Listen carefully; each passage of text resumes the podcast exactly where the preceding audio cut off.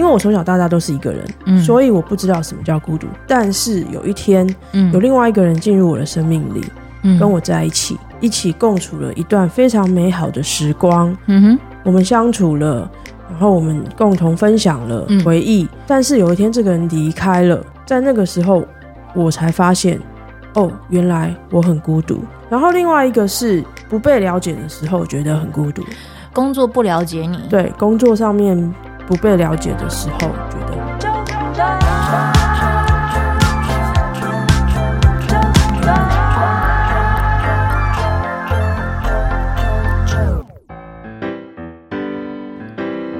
欢迎收听周团，我是周周。我很抱歉，在上一集的时候留了一个悬念给你。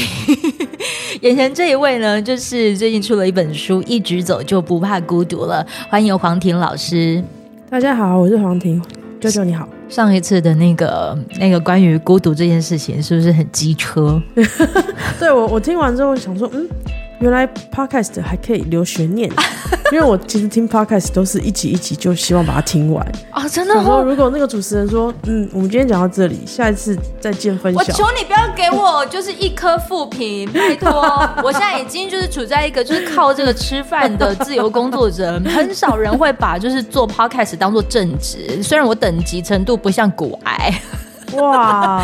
但是我各种斜杠，这算是我的品牌，好不好？老师，你赶快把它点出来。没有我觉得这是你的特色，没有人做，只有你做的话，就是你的特色啊。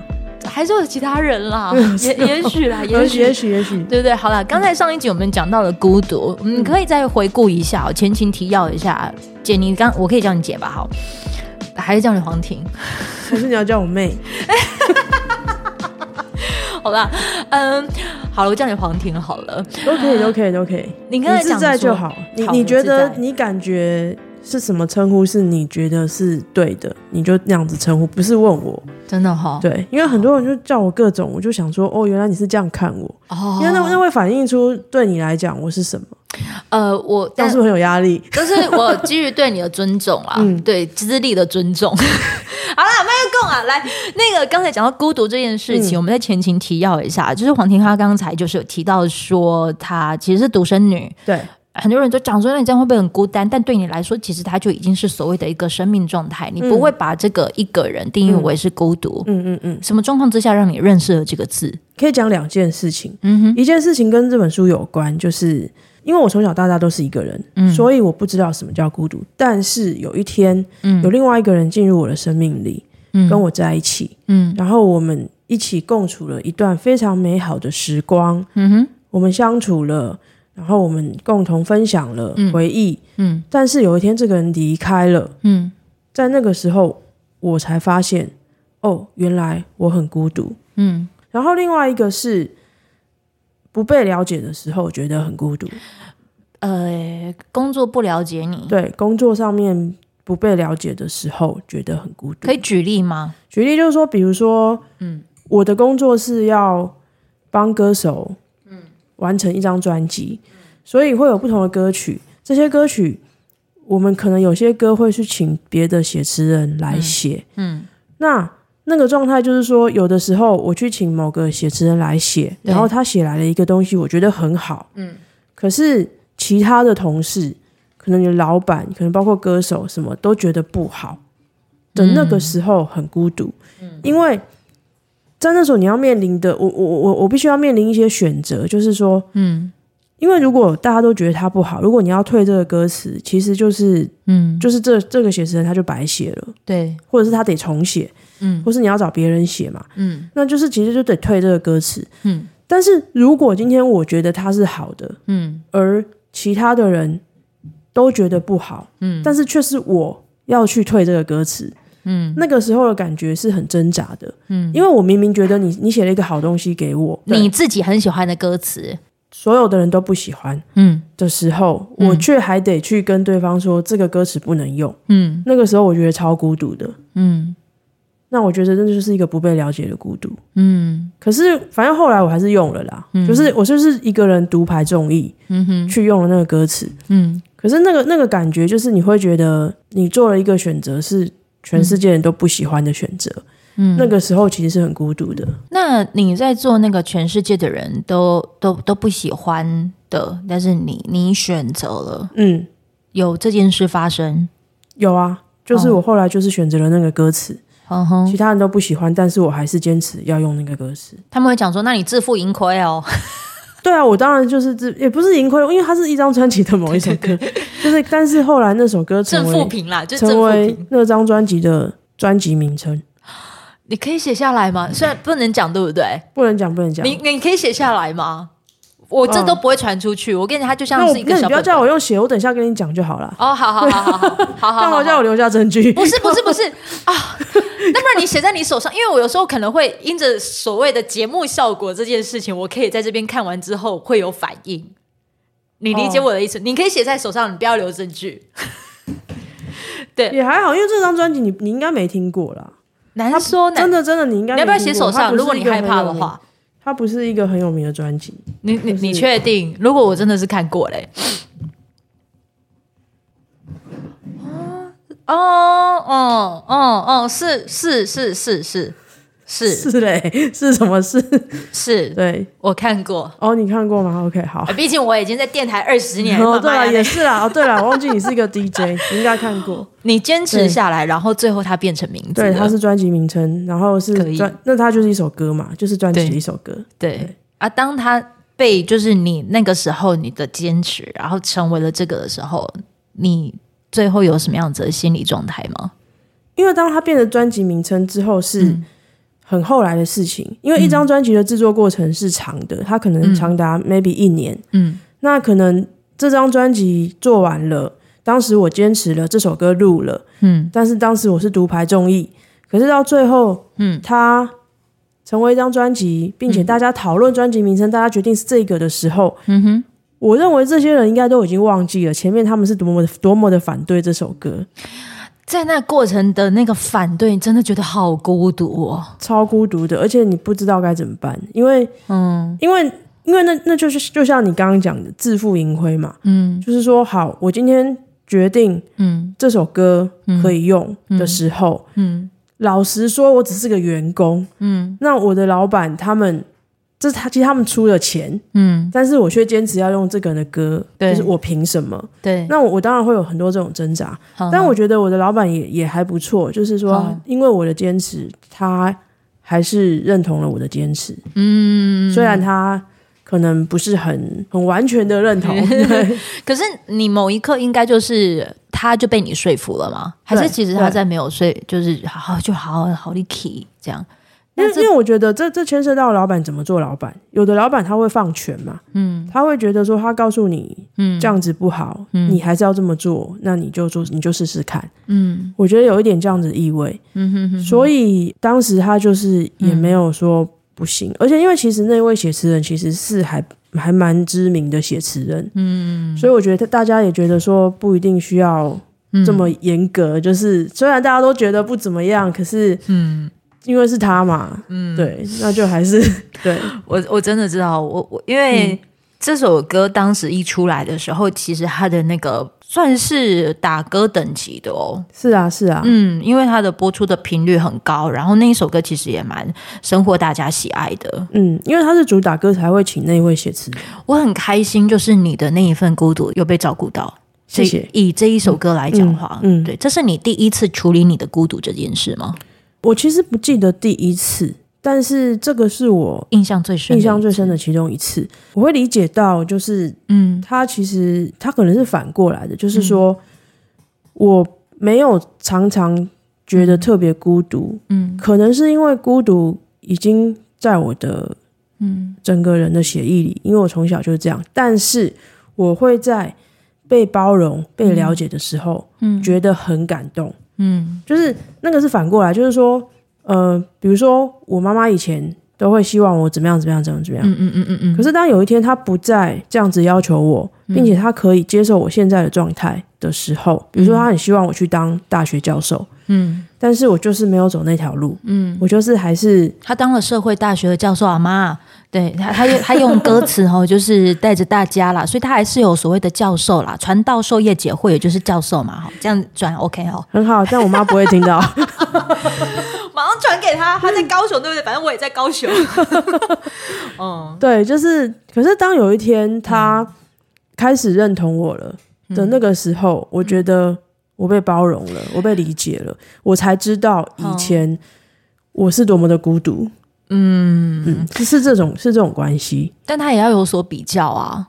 你没有比较这件事情出来的话，你其实也不会有有认识孤独这个词啊。对，我才会知道那叫孤独。对啊，那这个可能是跟工作，你你知道，我觉得如果你现在是在上班的情况之下，你听到这一段的时候，你应该会不小心拍桌，然后就对对对。现在这一个的，嗯，我的我的受访者他就是在讲的。工作这件事情，但是如果你可能是进入到一段关系当中，不是每一段关系都可以就是包容你的印象很深刻的这个的关系的孤独，你怎么处理它？如果是说在两个人的关系里面的那个孤独，嗯，确实是不时会发生的。就是说，嗯，对方不了解你的时候，可是你明明非常爱他，但是他却 catch 不到。这个爱，嗯，哇，那种孤独感很可怕，而且他是没有办法被解决的，因为他就是人与人之间的本质，嗯。那我觉得人与人之间互不了解是一个本质，是是老天让我们来学的来学的功课，嗯。我们就是要在这一世去学习理解这一种不理解，嗯。所以它会不断的发生，但是这个就是我觉得它就是一种学习。呃，写词哦，有时候可能也是可以呃，为一个人的情绪安放好。可是对于你自己来说，嗯、不是每一个心情都能够透过写歌词这件事情安放着。对，就很像是，嗯，我在看这本书的时候，我可以跟听众朋友分享哦，他有一些可能是有点很像是用这个作者的口吻在形容着他可能看到了哪些山、哪些海。有一些的篇章，它像是写日记一样。有一些他好像是在真的是以第一人称写一封信给一个人的感觉，嗯，怎么会用这个方式来就是诠释你的书呢？这四大旅程我其实都用不同的形式，嗯，那呃，当然很多人会问到为什么，其实没有为什么，嗯，他没有非常。刻意的去做，嗯，而是当我在下笔的时候，我回想这段旅程，他给我的感觉，我很自然而然的就选择了那个方式，嗯，所以比如说，呃，在喜马拉雅山基地营，嗯，圣母峰基地营的那段路程，嗯哼，我就是用第一人称，嗯，就是我自己的心情，非常直接的传达，嗯，因为当时的那个所有的感觉都非常的强烈，无所遁形，嗯，所以我就是用第一人称。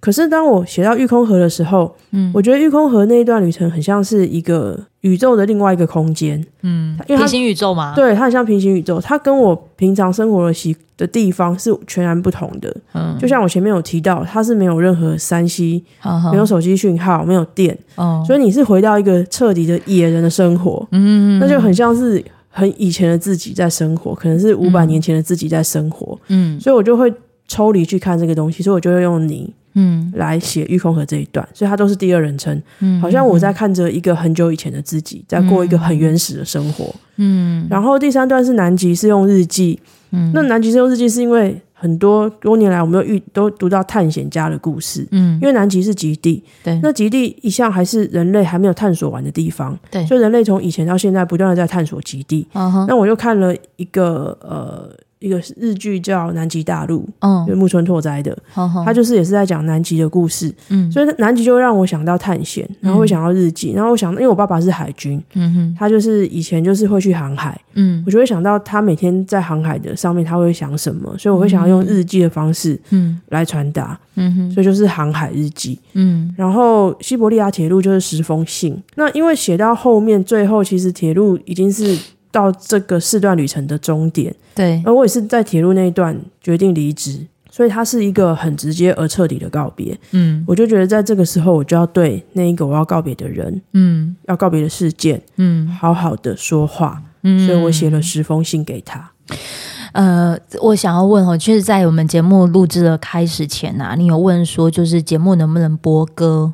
你是因为有有歌想要觉得可以做你的这些故事的注解吗？对，因为我本身就是写歌词的人。嗯，当然有很多人会问我说，这些歌词，就是你在旅行的时候写了多少歌词？哦、其实我在旅行的时候几乎没有写出歌词，嗯，是因为那个时候通常都是在反刍当下自己的状态，他、嗯、没有时间去变成一首歌词，嗯。可是当我回到台湾，结束了这段旅行，嗯、我开始进入日常的生活，进入一些沉淀之后，这些歌词的句子有时候会跑出来，嗯。所以它是在可能是结束之后，那更有趣的是。有的歌词是产生于这些旅行之前，对，但是它巧妙的呼应了这些旅程，嗯，也就是说，我过去的自己已经预知我未来自己的心情，嗯、我已经先把它写好了，哦、所以我就选了很多呃这些具有相呼应的歌词的段落，在这这本书里面，嗯，那如果可以搭配着听，其实会更有感觉。好，你会想开什么歌单？你如果现在听到这边哦，就是呃，因为我版权我没有办法就是直接全播出来嘛，但是你至少可以就是听到这一集的时候，你可以就是用各种的一些听音乐的平台，然后去把这些歌给找出来。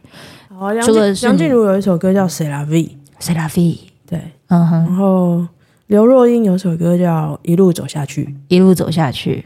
周华健有一首歌叫《少年》，嗯，也可以听听看品冠的《漂流》。哦。嗯嗯，对，也蛮有趣的。我先记下来哈。你说第一首是梁静茹的《C'est la vie》，嗯，然后第二个是那个刘若英的《一路走下去》，一路走下去。第三首是周华健的《少年》，嗯，最后一首是这个品冠的《漂流》，嗯嗯，还有一首是戴爱玲跟阿令的《我不离开》。他们合唱的《我不离开》，嗯，对，这首也蛮有意思的，有意思哎。你讲的这五首歌都没有，就是，嗯、呃，反而是呃，应该要怎么讲啊？你里头有反而有讲到的一首歌，你反而没有再讲出来耶。陈升大哥的那一首《不再让你孤单》哦，呃，因为我刚开的歌单都是我自己的歌词有放在里面的，《不再让你孤单》。也有啊，也可以啊，或者是五月天的倔强，倔强。对，说说为什么会希望能够就是希望用这本书，然后就是以这一些歌曲来陪着吧。嗯，就是因为它是我在旅行的时候，嗯，跟这些歌词前后呼应的感觉。嗯，就是比如说之前他们。呃，我已经先写下了这些心情。我在旅行的时候有听，在有听到他们，嗯，在心中有听到他们，嗯，或者是我回来之后回想这段旅程，嗯，也冒出了一些句子，嗯哼，他们是交融在一起的。因为我觉得创作它不是一个很具体的，嗯，你可以去非常。点对点的说，你经历了 A 事件，你就写出了 B 作品，其实是很难的。嗯，因为你可能会经历了 A B C D E F G 事件，嗯，然后你就写出了某一个作品。嗯，那它是这所有的事件的一个糅合。嗯，那我这些事件也就糅合了某一个作品，嗯，或是某几个作品。嗯，那这些歌其实就是，呃，我我在写这个书的时候，我有发现说我我的歌词里面常常有旅行的意象。嗯，那这些歌词其实都充满了旅行的意象，嗯，就是比如说呃远方，然后地图，嗯、然后旅程，嗯、行走这些都有，嗯，所以这个歌单我觉得它还蛮蛮适合旅行的时候听的。